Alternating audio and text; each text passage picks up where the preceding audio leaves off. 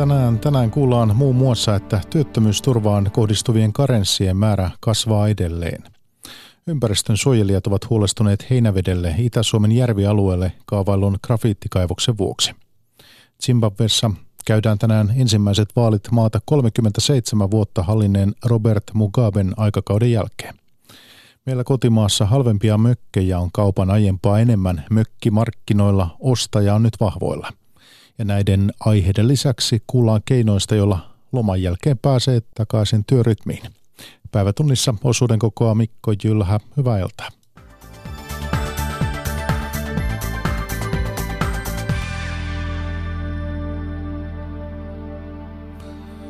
Työttömyysturvan karenssien määrä kasvaa edelleen. Tänä vuonna työttömyysturva on katkaistu eri syistä jo noin 60 000 kertaa. Nyt työtöntä rankaistaan yhä useammin esimerkiksi siitä, että hän ei noudata TE-toimiston kanssa laadittua työllistymissuunnitelmaa. Eero Mäntymaa. Anna Koskela on elättänyt itsensä 17-vuotiaasta lähtien pienipalkkaisilla töillä ja ajoittaisella työttömyysturvalla. Viime vuonna täyttyi mitta, kun hän laski saaneensa kasaan 900 euroa 18 kaupan tiskillä vietetyn työpäivän jälkeen. Koskela irtisanoutui. Mä oon 36-vuotias. Mä oon aloittanut duunin tekemisen lukiolaisena ihan niin kuin itseni elättääkseni. Ja mä haluan viimeinkin rakentaa itselleni sellaisen ammatillisen tulevaisuuden, joka on kestävä, jossa mä haluan olla. Siitä hyvästä Koskelaa rankaistiin karenssilla, eli työttömyysturvan katkaisulla. Matalapalkkaisesta työstä irtisanoutuminen on yleinen syy karensseihin, joiden määrä kasvaa tasaisesti. Viime vuonna työttömyysturva katkaistiin 112 000 kertaa, kuluvan vuoden lopussa luku saattaa olla vielä isompi. Kasvua selittää esimerkiksi se, että TE-toimisto vahtii entistä tarkemmin, noudattaako työtön omaa työllistymissuunnitelmaansa. Anna Koskelan karenssi kesti kolme kuukautta. Musta kolme kuukautta aika paljon, mutta tiedätkö, tässä niin kuin aika lailla kädestä suuhun suurimman osan aikuista elämääni eläneiden, niin ei se, tiedä, niin. Riskinotto kuitenkin kannatti. Jätettyään hanttihommat Koskela löysi viimein oman alansa työtä ja viettää nyt viimeisiä kuukausiaan työttömyyskortistossa. Onhan se, se on aivan ihanaa päästä tekemään palkalla sitä, mitä elämässään tahtoo tehdä. Parantuneesta työllisyystilanteesta iloitsevia hän kehottaa katsomaan työllisyyslukuja syvemmälle. Mä oon aivan samaa mieltä siitä, että meidän kaikkien velvollisuus on osallistua yhteiskuntaan. Mutta se, että pitääkö niinku kaikkien tehdä huonoilla ehdoilla ja huonoilla palkoilla töitä, joita, joilla ei elä. Ympäristön suojelijat ovat jälleen ilmaisseet huolensa Heinävedelle Itä-Suomen järvialueelle kaavailun grafiittikaivoksen vuoksi. Heinäveden luonnonystävien puheenjohtaja Risto Sulkava sanoo, että laajan alueen järvivedet olisivat vaarassa, jos hanke toteutetaan. Brittiläistä kaivoshanketta Suomessa hoitavan yhtiön toimitusjohtaja Rasmus Blunkvist pyytää työrauhaa ympäristöhankeselvityksen tekemiseksi. Maria Alakokko haastattelee. Risto Sulkava, olet tällä hetkellä yrittäjänä siellä suunnitellun kaivosalueen lähistöllä Heinäveden Vihtarissa. Miksi vastustat kaivosta?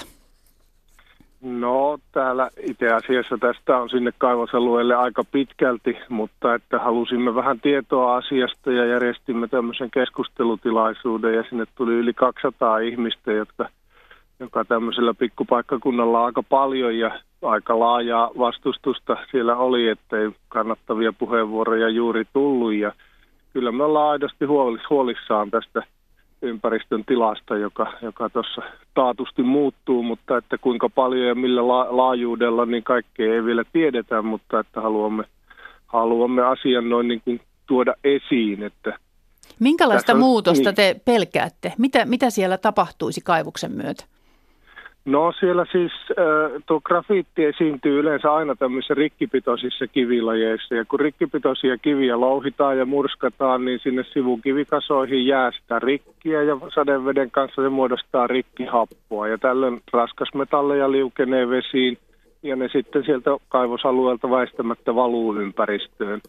Ja toisekseen rikkipitoiset kivilajit synnyttää sitten käsittelyssä myös tämmöisiä sulfaattisuoloja, joiden vaikutus on siinäkin aivan sama kuin talvivaarassa, eli ne kerrostuu järvien pohjaa, aiheuttaa hapettoman pohjakerroksen ja kun tämä kaivos on välittömästi tuossa kirkkaan hienoja luonnonsuojelualueita sijainnillaan tota, sisältävän Kermajärven rannassa käytännössä, niin kyllä meillä aito pelko on siitä, että Kermajärvi tuolla sotketaan tuolla touhulla näiden, näiden kanssa. Ja, ja Kermajärvi on lisäksi Heinäveden reitin keskusjärvi, joka syöttää puhdasta kirkasta vettä Saimaaseen, että kyllähän siinäkin vähän mietityttää, että mitä sinne päin sitten jatkossa valuu. Mitä vaikutuksia kaivoksella on matkailulle?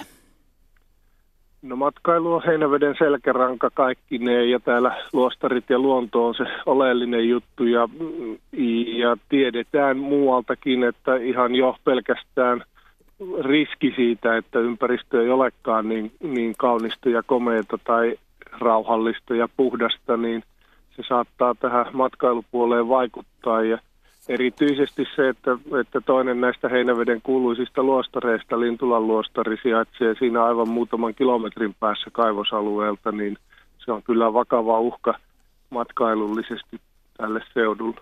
Ja te olette tyytymättömiä siellä myös tiedottamiseen, että ei ole tiedotettu tarpeeksi. No tiedotus on tietysti vähän sellaista, että minä siihen oikein osaa kauheasti kantaa ottaa. Että varmaan siinä lakisääteiset systeemit täyttyy, mutta että nyt tämmöiset kesäasukkaat ja muut on tietysti jäänyt paitsioon ja kardinaali moka on kyllä yhtiöltä se, että esimerkiksi näitä luostareita ei ole lainkaan, lainkaan tota kontaktoitu, vaikka kaivos tulisi aivan viereen. Kiitoksia haastattelusta Heinäveden luonnonystäväin puheenjohtaja Risto Sulkava. Te ette ilmeisesti jätä siellä tätä tähän. No ei me varmasti jätetä, että katsotaanpa nyt uskonpa, että kaivos jää tänne tulematta eikä sitä tällä paikkakunnalla kyllä kaivata.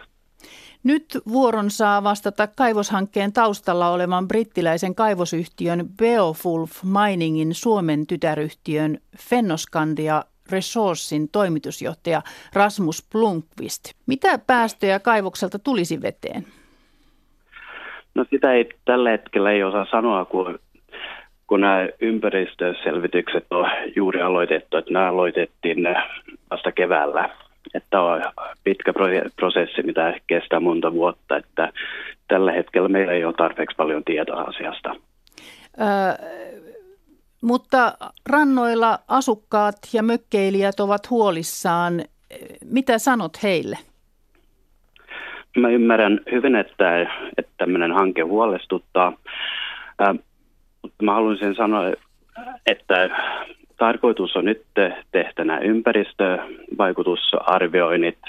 Ja aina kun meillä on enemmän tietoa, niin, niin kerromme näistä asioista.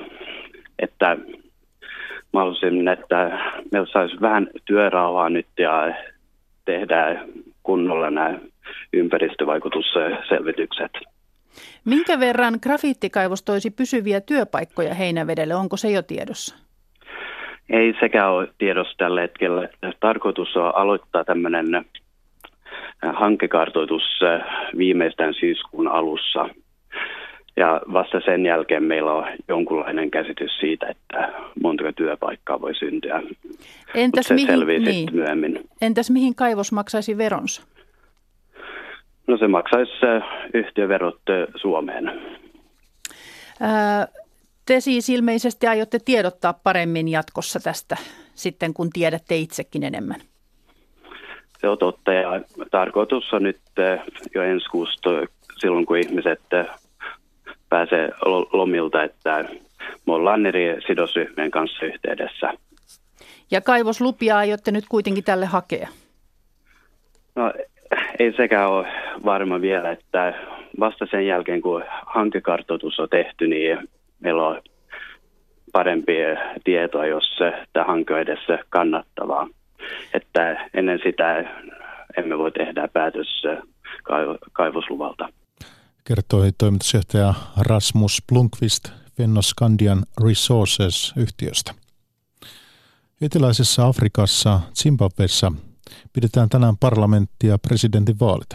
Vaalit ovat ensimmäiset sen jälkeen, kun pitkään hallinnut presidentti Roberto Mugabe syrjäytettiin maan johdosta.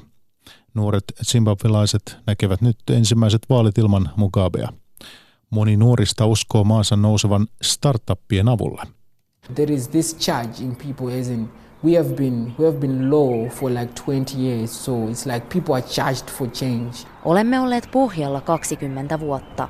Zimbabwe on nyt latautunut muutokseen, 23-vuotias Eugene Jammu sanoo. Hän istuu pienessä kokoushuoneessa pääkaupunki Hararessa kollegansa Tafara Munderen kanssa ja kuuntelee konsultti Ruvimbo Chewen neuvoja. Nuoret miehet ovat perustamassa yhtiön, jotta Zimbabwen lapset voisivat opetella rakentamaan pieniä robotteja. Everything in the world now is going digital, so we think we shouldn't be left out. We should also move with that trend. Kaikki on nyt digitalisoitumassa, robotiikka ja keinoäly ovat nousussa. Me emme voi jäädä kehityksestä jälkeen, hän sanoo. Jos koululaiset opettelevat ratkaisemaan ongelmia teknologian avulla jo alakoulussa, he voivat yliopistossa yltää mihin vain, Jammu ajattelee. Ruvimbo Chewe kirjaa taululle yrityksen mahdollisen johtoportaan. Jammu haluaisi vuodessa työllistää jopa 500 ihmistä. Ja työpaikkoja Zimbabwessa kaivataankin kipeästi. Yli 90 prosenttia ihmisistä ovat työttömiä ja talous on täysin kuralla. Investointeja kaivattaisiin, mutta korkeiden riskien takia kansainväliset sijoittajat lähtevät mieluummin muualle. Se ei Eugene Jammua pelota. Hän uskoo ideaansa. Hän päätti perustaa yhtiönsä Zimbabween eikä Ghanaan, missä hän opiskeli. I being a Zimbabwean, it's my responsibility to make sure that Zimbabwe is progressing. Zimbabwelaisena minulla on velvollisuus auttaa maatani, jotta se kehittyisi, hän sanoo. Hararesta Liselot Lindström.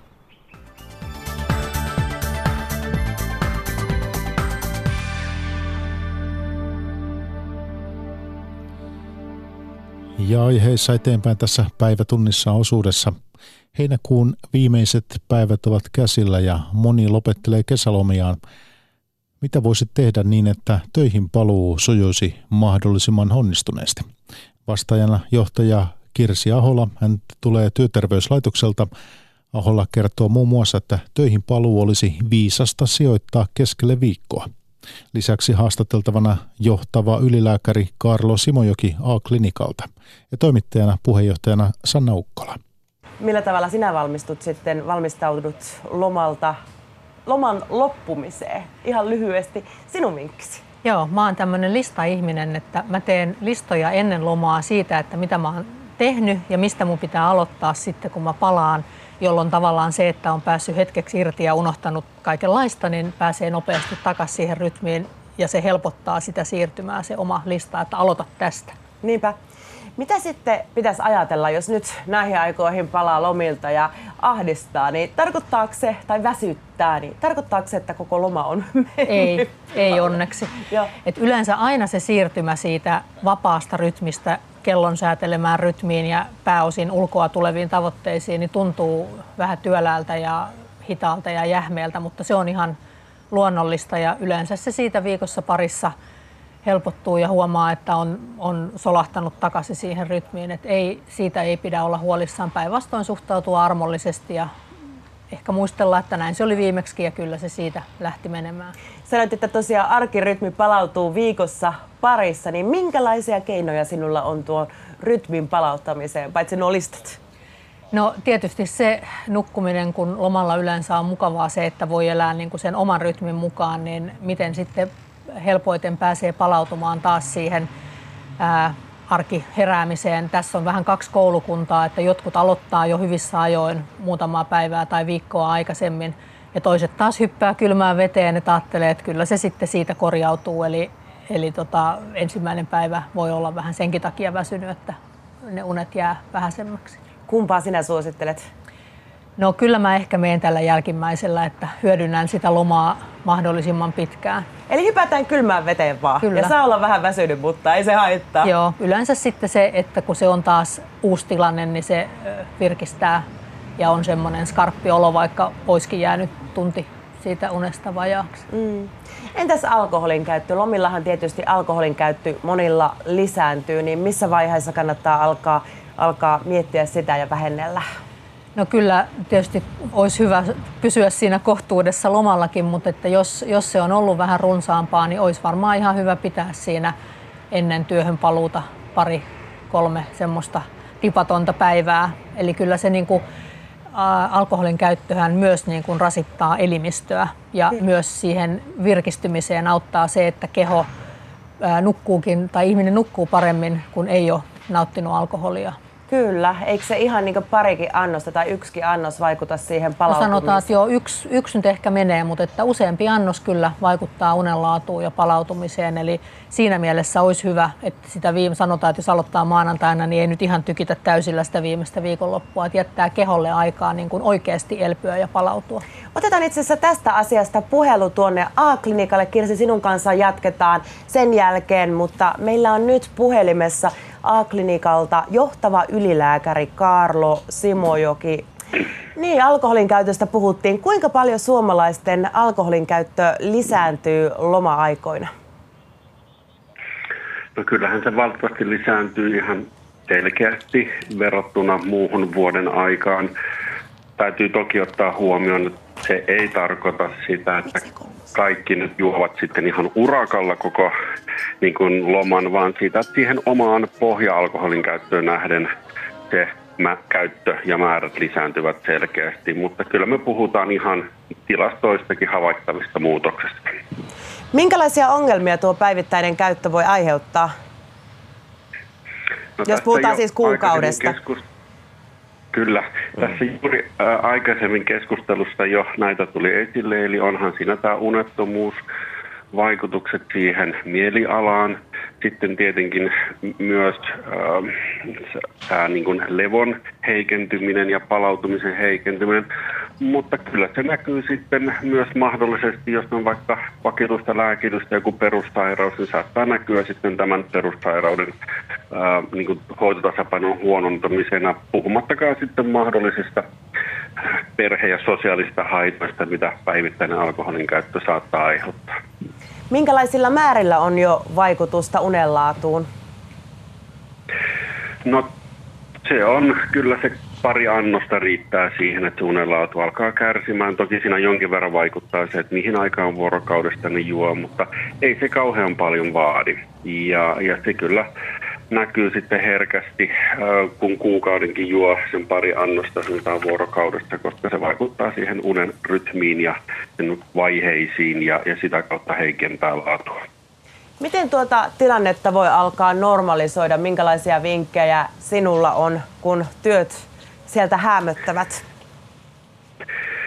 No tuota, kyllähän toki semmoinen niin kuin juomisen vähentäminen, jos on ollut selkeästi sanotaan enemmän kuin se pari annosta vuorokaudesta, niin kannattaa sitten jo hyvistä ajoin lähteä sitten vähentämään ja jättämään esimerkiksi aina sitten joka päivä, jos on tottunut vaikka kolme kertaa päivässä aterioiden kanssa ottamaan jotain juomista, jättämään sitä aina vähitellen per ateria pois niin, että sitten lopulta ei tule juotua yhtään alkoholia päivästä jos juo tosi vähän maltillisesti sanotaan, mutta kuitenkin päivittäin vaikka yhden annoksen, niin kyllä sen voi aika hyvin sitten jo lopettaa seinään niin sanotusti, kun töihin palaa.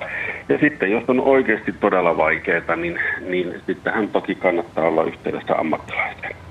Puhutaan sitten tuosta ensimmäisestä työpäivästä, niin minkälaisia asioita silloin ekana päivänä loman jälkeen kannattaa kiinnittää huomiota, mitä kannattaa tehdä?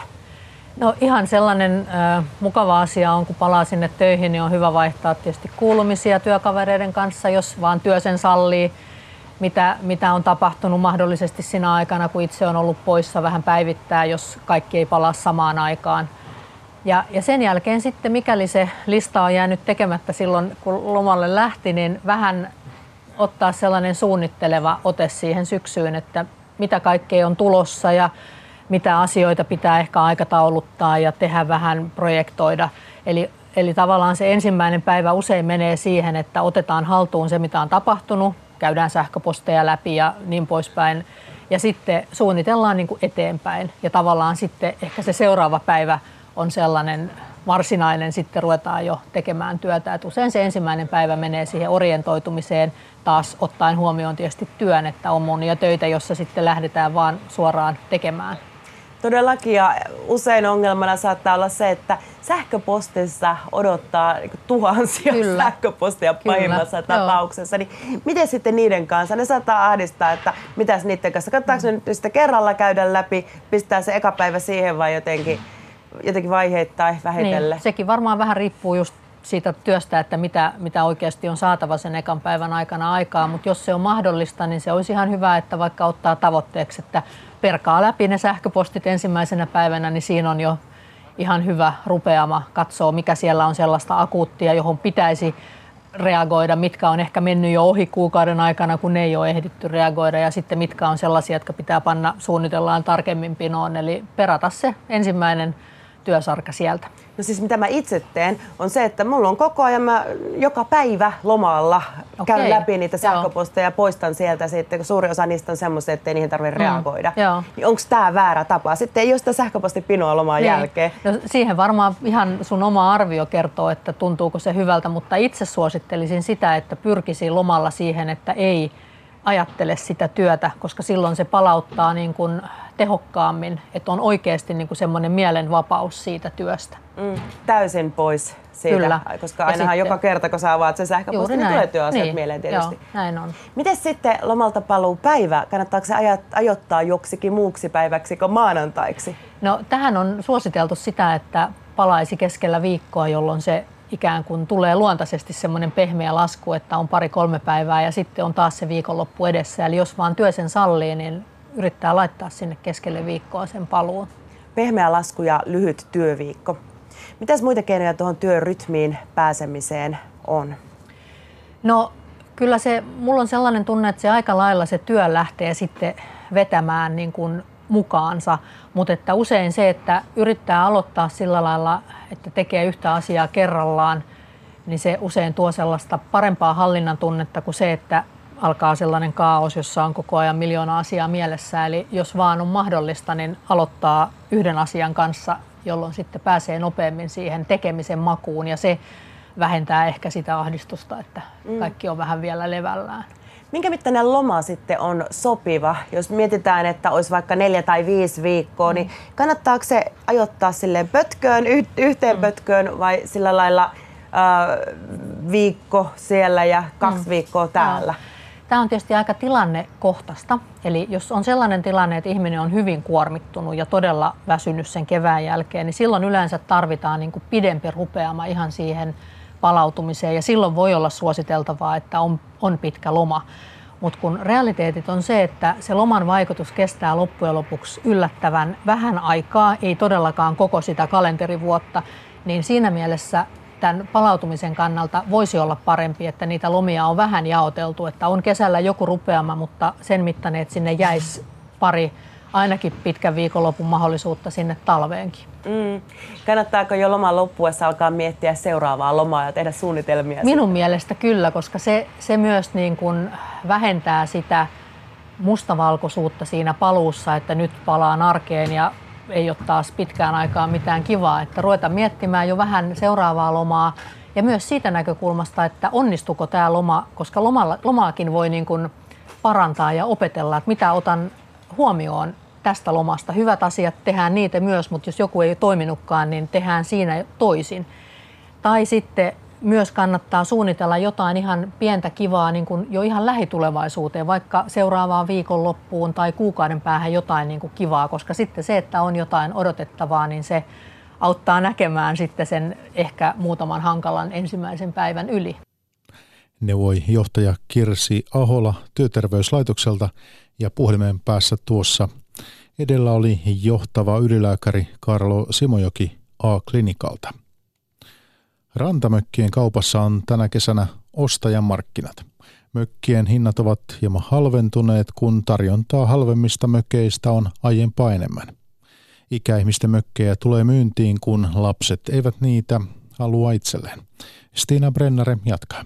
Moni haaveilee helteillä omasta rantamökistä ja mökkikauppoja tehdään eniten loppukesästä. Nyt onkin ostajan markkinat, sillä hinnat ovat aiempia vuosia alhaisemmat ja tarjontaa halvemmista paikoista on aiempaa enemmän. Yrittäjä Ullamaja Honkanen kiinteistömaailma Porvoosta. Muutama vuosi sitten, kun mökkejä oli niin vähän tarjolla, niin oikeastaan silloin voi pyytää mitä kehtas. Mm. Et nyt on niin kuin ostajamarkkinat, eli kyllä se markkina määrää, mikä on hinta.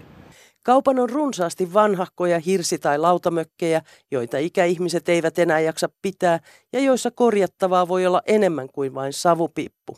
Lapsetkaan eivät halua niitä enää lunastaa. Mökkikaupoilla ovat keski-ikäiset eli 40-60-vuotiaat. Ulama ja Honkanen kiinteistömaailma Porvoosta. Iäkkäämmät luopuu, mutta sitten keski-ikäiset ostaa. Et ihan nuoret ensin laittaa sen vakituisen asunnon ja maksaa sitä pois ja sitten vasta sen jälkeen tulee se vapaa-ajan asunto. Mökin ostajalle maakuntakeskusten läheisyys on tärkeää ja hinta alenee, jos ollaan kaukana keskuksista ja yli 200 kilometrin päässä pääkaupunkiseudulta. Varustelutaso ja ympäristö tuntuvat todella paljon hinnassa ja hajontaa on paljon. Maanmittauslaitoksen rekisteripäällikkö Taisto Toppinen. Uudellamaalla liikutaan 200 000 tasossa yli ja tuolla sitten Varsinais-Suomessa 150 000, samoin Pirkanmaalla ehkä alle. Sitten Saimaalle tullaan, niin mennään jo alle sinne 100 000 pintaan. Kalleimmat on Turun saaristossa ja Sipoossa ja, ja Porvoossa tietysti Pellingissä ja Emäsalossa. Että tota, ja sitten on tietysti Saimaan rannalla ja täällä nämä isommat sisävesistöt. Kiinteistövälittäjältä kysellään sinilevästä, mutta kauppoihin se ei ole vaikuttanut. Monelle veneilijälle meri on se ainoa oikea elementti, toisille taas järvi. Ullamaja Honkanen, kiinteistömaailma Porvoon yrittäjä. Osa ihmisistä on sitä mieltä, että ainoa vesi on meri ja sitten on taas ihmisiä, jotka haluaa järven rannalle.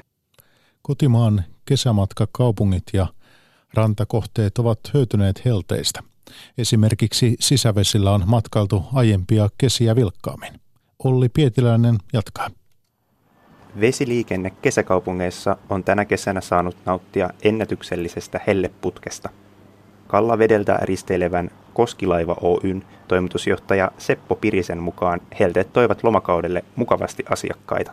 Silloin kun alkoi helteet Suomessa, niin silloin virkistyi tämä matkailu hirvittävän paljon. Nyt on ollut ihan kiva ajella tällä vesillä. Ei ole tarvinnut yksi olla tuolla rannassa. Sisävesikaupungit hyötyivät mökkiläisistä ja rannikkokaupungit ovat saaneet virtaa tapahtumamatkailusta. Muun muassa Näsijärvellä risteilyjä järjestävän hopealinjojen toimitusjohtaja Mari Vuorisen mukaan kesän kysyntä on ollut vireää. Se luonto, vesistö ja siihen liittyvä, liittyvä ruokailu, ja, eli, eli ruuat ja viinit ja, ja ohjelmasisällöt ja tapahtumat on niitä, mitkä vetää. Kokonaisuudessaan Maran toimitusjohtaja Timo Lapin mukaan kotimaan matkailu on ollut viimeiset viisi vuotta vähissä. Tämä vuosi on ollut hieman parempi, mutta kokonaisuutena matkailualan ongelmana on se, että suomalaiset ovat matkailleet todella paljon ulkomaille viimeisen viiden vuoden aikana ja vähemmän kotimaassa. Ja tässä on varmasti kaksi tekijää. Toinen on tämä sää ja toinen hintataso ja sillä tavalla tämä kesä on ollut erinomaisen hyvä. Helteisten säiden toivotaan suuntaavan ihmisten katseet jatkossa lähimatkailuun, tiivistää Timo Lappi. Niin Järvi-Suomi kuin Rannikko-Suomikin on erittäin hienoja paikkoja, jossa, jotka eivät ole kuitenkaan esimerkiksi kotimaisten matkailijoiden ja eikä ulkomaalaisten matkailijoiden tiedossa. Maria Kausi herättää paikoin taas keskustelua jokamiehen oikeuksista. Ympäristöministeriön ylitarkastaja Markus Tarasti muistuttaa, että maanomistaja ei voi kieltää marjastusta ja sienestystä maillaan ilman painavaa syytä. Esimerkiksi jokamiehen oikeuden estävät kieltokyltit ovat lainvastaisia. Se on itse asiassa luonnonsuojelulaissa jo, jo ihan säädetty, että, että tällaisia kylttejä ei saa asettaa maastoon. Periaatteessa tällaisia lakiin perustumattomia kylttiä niin ei tarvitse noudattaa tietyillä tämmöisillä erityiseen käyttöön otetulla alueella niin, niin liikkuminen voi olla kiellettyä. Esimerkiksi joku viljelykäyttö tai ehkä joskus jotkut niin kuin metsätyötkin voi olla sellaisia, että siellä ei ole turvallista liikkua. Mutta noin lähtökohtaisesti, niin kyllähän niin kuin meillä Suomessa joka miehen oikeudella on aina saanut metsissä kulkea. Etelä-savolainen kirjailija Mari Mörö on Suomessa uuden kirjallisuuden lajin niin kutsutun Garden Writing-kirjallisuuden ainoa edustaja. Hän on myös intohimoinen viherpeukalo. Toimittaja Satulotta Peltola kävi tutustumassa Mörön suureen puutarhaan Mikkelin kupeessa. Ritarin kannustamme moikkaamaan. Mari Mörö ja puutarhansa Mörönperä, tuhansien kasvilajikkeiden koti. Tässä on tämmöinen asurin sinertävä tämmöinen ritarin kannus. Siemenestä kukkaan kestää muutaman vuoden, mutta aika hieno ja näyttävä. Puutarha on Marimörön intohimo ja harrastus. Ammatiltaan hän on kirjailija ja luovan kirjoittamisen opettaja. Mörön sparrauksessa muun muassa mielensä pahoittajan isä Tuomas Kyrö kasvoi kukoistukseensa. Tämä on tämmöinen pölyttäjien suosikkikasvi, eli Ukrainan pallo-ohrake. Ja tässä on ihmeellinen tuoksu mäntisuovan ja vaniljan välimaastossa. Jotain. Mörön oma kirjallinen tuotanto on laaja, 40 teosta. Romaaneja, lasten ja nuorten kirjoja, kuunnelmia sekä humoristisia puutarhakirjoja, niin kutsuttuja garden writing-teoksia. Laji on Suomessa niin uusi, ettei edes suomennosta vielä ole. Se on siis kirjallisuuden laji, jossa tehdään kaunon otteilla puutarha-aiheesta kirjallisuutta ja tietysti se on tämmöistä metodikirjoittamista, eli täytyy tietää sitten mistä kirjoittaa. Mari Mörö on kirjoittamisen ohella rakentanut puutarhansa 20 vuotta. Lapioinut, pengertänyt, kantanut multaa, raatanut, sanoisi moni, vaan ei Mörö. Mä lepään tekemällä toisia töitä. Et se on mun tapani myöskin päivittää sitten niin kun tätä kovalevyä. Mitä puutarha sinulle antaa? Mm, se antaa jatkuvuuden tunnetta, kauneutta. Sitten tietysti mä kokeilen joka vuosi uusia lajikkeita. Siemenestähän mä oon kaiken suurin piirtein kasvattanut ja, ja tota, se opettaa myös kärsivällisyyden taitoa ja nöyryyttä. Ja mä luulen, että sellaisia asioita ei kukaan koskaan ole liikaa tässä maailmassa oppinut.